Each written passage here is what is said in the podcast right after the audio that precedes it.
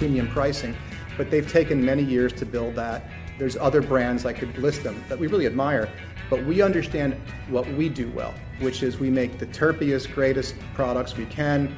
We're always current with our strains and we try to price them. So not only do our clients, our dispensary partners, want to buy them, but then they could price them correctly and not have to excessively price them to make a larger markup, which really builds a greater relationship with our end customers. From the PodConx studios, high in the Rockies at the beautiful Beaver Creek Resort, it's the Raising Cannabis Capital Show. Today on the MJ Bulls Raising Cannabis Capital podcast, we're joined by Paul Weiss, the CEO of Paper Planes. Paul, welcome to the show. Thanks, Dan. Great to be here. Thank you. well, I appreciate you doing this and being here today. For the years that we've been doing this podcast, we've either interviewed cannabis companies that are raising capital or investors who are investing in the cannabis space. And I think you are the first guest that we've ever had that checks both of those boxes. Not only were you a cannabis investor, but you now are a cannabis company. And I thought it would be great to talk to you and to start, get started and talk about what inspired you to jump into the fire. Well, I can remember back in the, the late 1990s and the early 1990s, actually, when the internet boom came about and there was a lot of people that were smart enough to get real educated on it. Not all of them made money right away. Some of it was a grind, but they took ride. And there's a lot of emerging large industries that start relatively small and become very large. I'd had my eye on cannabis for a long time and I had been an investor in different areas of it, but mostly through real estate type investments and relatively conservative, as most people do, and they try to securitize them and all the rest. What I realized very quickly about five years ago was that the only way to truly make a successful company is to have control of a brand, is to have something that has a direct relationship with the consumer that has relevance. I know there's a lot to be said about the picks and the shovels and IP and all the rest. But that to me is in an industry like this that pivots so often, either replaceable or becomes obsolete. But if you have that relationship and you can manage that relationship, and it's an intimate relationship with the consumer, you can build on it and create and scale and scale quickly. It's very important to have all the right components and elements of that. And I think that our companies pulled that together. And when I saw the possibility of creating that with the partner that I joined with, Carter Latimer, and the team that we put together, it was worth jumping into the fire and becoming an operator and taking on that Uh, incredibly large responsibility. yeah, you could say that again. Well, you are already one of the top selling concentration brands in California, which is the largest market in the in the in the country. So you could be arguably one of the largest concentration brands in the country, if not the world. Where do you see your growth opportunities? Well, let's be clear. We're definitely not one of the largest concentrate brands in the country or the world, but we're working on it real hard. we're up and coming. We are self sufficient. We, we are profitable, and a lot of other things that make us unique. Where do I see the growth coming? Was that the question? Yeah. Yeah. I think that there's a, a, a, very large misunderstanding in the industry that macro trends and taking big picture approaches are critical, and I, I hear that quite a bit. My experience, and it's been hard fought, learned experience, this industry is a knife fight, and it's fought every single day, and it pivots, and, it's, and it changes. You're fighting issues of matching off your expenses with your revenues, but more importantly, you're trying to anticipate what customers are going to want three months and six months away. So you take huge growth bets if you want to become scaled real big, real fast. You have to be slower and steadier. You've got to be very responsible how you manage your risk. And that's a big part of, of, of our formula. Where's our growth going to come from? By systematically increasing inventories and emphasis on products that sell and decreasing those that don't. And we are going to grow just like a small little pebble as opposed to a big boulder. There's lots of room for us and we can feast on crumbs. So the smaller companies have all the scale in front of them without all the baggage. And that's where we're at right now, which is a great place to be, quite frankly. Well, you're building the perfect mousetrap. That's that's that's the key. And once you get it in place, then there's opportunity for wherever direction you want to go, whether it's in your state or other states. Talk to us about the advantages that you feel that that Paper Planes has in your sector. What are some of your strengths? Well, clearly, we, we have a partnership between the two people that run the company, which is myself as CEO, and I like to consider myself the offensive line of the company. and then and Carter Latimer, who's the founder of the brand over a dozen years ago and understands all things cannabis. And absolutely critical to have both of those components not just working with each other, but trusting each other and having an ability to appreciate each other's importance there's a asymmetrical relationship in those areas in most of the companies that I've observed. And they ebb and they flow with political issues, financial stresses, and all the rest. We've managed to be very clear. We're all in it for growth, success, make a big company, and make it beautiful. And that concept has been a guiding principle for us. And I'm just very fortunate that we've built a really great team that we're all very professional. While I'm the only I'm the only Chad, I guess, that parachuted in. The people that I work with are from the industry. We can call them legacy, but I could tell you that they come at this with a deep understanding of risk. I mean, black market teaches you that when you're young, and then they grow out of that. They become really successful risk managers in their own way. They know how to make great hash, sell great hash, make great products, be in touch with the market.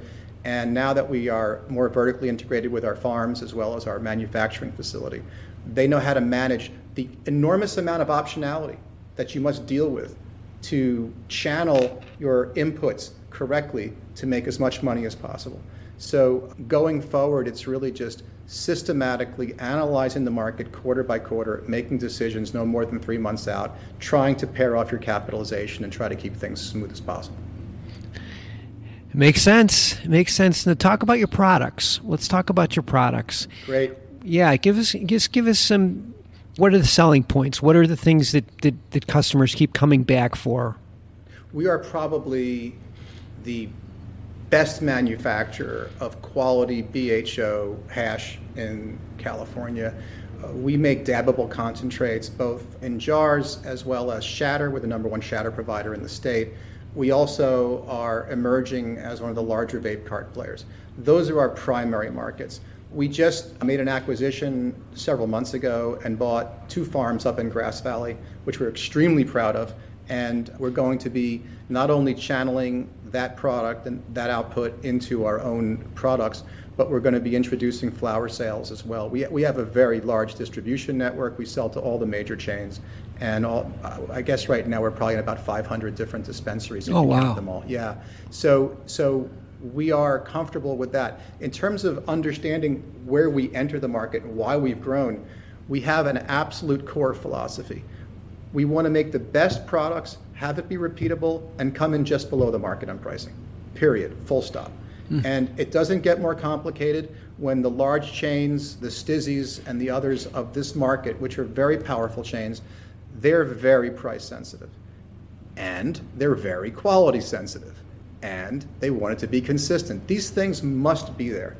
And we don't lose sight of that. I admire a lot of other companies, 710, shout out to them out in Colorado. They do great things and they can achieve premium pricing, but they've taken many years to build that. There's other brands, I could list them, that we really admire, but we understand what we do well, which is we make the terpiest, greatest products we can.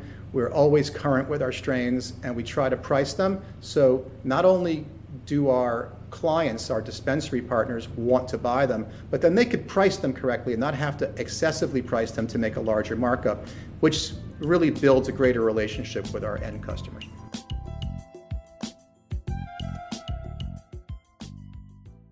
Well, obviously, because you have 500 of them, so there are 500 partners out there. That's you're doing something right. You're doing something right. Well, let's because this show is the Raising Cannabis Capital podcast. I always ask all of our guests if there will will be or actually is an opportunity for them to participate in your growth and be and invest in your company. Now, I know you've since joining the company, you've raised a ton of capital. You have a lot of experience both on both sides of it. How about now? Is there something in the future that investors can can maybe sink their teeth into? Gosh, Dan, I feel like I'm perpetually raising capital. I mean, anybody who says otherwise is posturing for you. I could tell you that. This is a very illiquid environment, and one of the key ways to grow a company properly is to manage an illiquid environment and manage it as well as possible and try to keep the machine oiled. One of the things that I've been very careful not to do with our capitalization, and I will answer your question, but I, let me bring the plane up to altitude first. One of the things that we're very careful to do is to make sure we don't overcapitalize because you're diluting investors, you're taking on the risk of deploying that capital intelligently, and there's always a hole in your pocket when you have a lot of money in the bank, and you don't want to see that money get deployed incorrectly. Now, I'm speaking from a small company perspective, so if we have an extra million dollars that our, our cultivation group and our production group are all going to be banging the table on their needs, and we'll end up deploying it. So we try to run real thin. We try to run as close to the line as possible. I know that's not the best way to sleep at night, but it's definitely the best way to run a company. Yeah. Uh, in terms of our capital plans going forward, yeah, we're definitely getting fatigued with all that I just said. It's a hard way to live your life. So, Sure. what we're trying to do is find a real capital partner, an institutional partner that we could work with. And it's very, very difficult. Not difficult insofar as getting phone calls returned and having conversations. Fortunately, that's happening. But to find the right partner that we want to work with that's not looking to skin us alive when they make the investment or not looking to be overly involved because we're a pretty sophisticated group. We know what we're doing. That would be ideal. And I think that's probably out there in the next three months or six months. We'd like to do something on a more substantial basis. Until then, it's really been friends, families, doctors, goldfish, anything that'll have, have a wire instruction that they can follow. And we've managed that. We have a cap table of almost 100 people, and half of them wrote checks, half of them through acquisitions. We've made several acquisitions that have been strategic. But we've done it the hard way. We've maintained control. We haven't had to do, we don't have any option overhang. We don't have a lot of things that are really make a deal hairy when somebody's trying to buy into it on a larger basis. We would do that, but you're going to kill us down the road when these options are up. So we've kept our cap tables uh, very clean. We've done our offerings pretty much without a lot of preferences, not much that you really have to talk about. I mean, maybe some have a distribution preference, maybe one have a slight exit preference, but nothing over the top. And we can have a solid conversation with the large funders, and we just have to find the right fit. In the interim, we don't do crowdfunding, so I don't think a podcast is the best place to talk about send me your, uh, your, your, Yeah, your yeah, yeah. money. But yeah, we're definitely going to be always raising money because we do it in small increments. That, that's our style. Yeah. Well, you know what's great is that you're profitable, so that worst case scenario, you have to have, you maybe s- slow down your expansion plan or slow down that next that next line that you wanted to add to make sure that you don't put yourself too far over your skis. But that's just a great thing that when you're a company that's profitable and cash flow positive, it it gives you that that security, even though you're having sleepless nights sometimes. I was going to say, Dan, it doesn't feel like security to me, but I hear you. Well, I'll, I'll, I can tell our listeners enjoy this enjoy this conversation as much as I do because we get the chance to talk about some stuff that you normally don't get a chance to talk on in this show. And I talked to Paul about this before we got on. I'm going to have him on in, in maybe within the next month again, so we can expand more and talk a little bit more about the environment and some tips on maybe raising capital and some just some nuances based on what he's experiencing. And he's agreed to come back on. So I'm going to take advantage of that, and please stay tuned for that. But for now, Paul, unfortunately, I have to wrap it up. I will have all of his information in the show notes, and I'm confident that if you fit the demographic of, of a partner that maybe long term strategic financial partner, I'm sure Paul or somebody from his team would be happy to talk to you. Or if you want to learn more about the product, definitely definitely reach reach out to Paul. Paul, again, thanks for being on the show, and let's we're going to do this again in a real sh- short time, and we're going to re- resume this conversation. But thank you so much for today. Dan, it was a pleasure. The show is a great service to the industry. Thanks so much for what you're doing. We really appreciate it.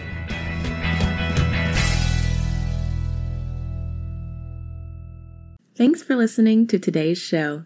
To check out more great cannabis podcasts, go to podconx.com. Here's a preview of one of our other shows. Hey there, my name is Leah Babrudi, and I'm the founder and host of Chicks podcast, where I discuss cannabis, psychedelics, and other natural medicines. I not only interview people who use them as treatment for different conditions, but also the entrepreneurs who share their knowledge on how they built their businesses. If this sounds interesting to you, give my show a listen. I'm sure you'll learn something that'll surprise you.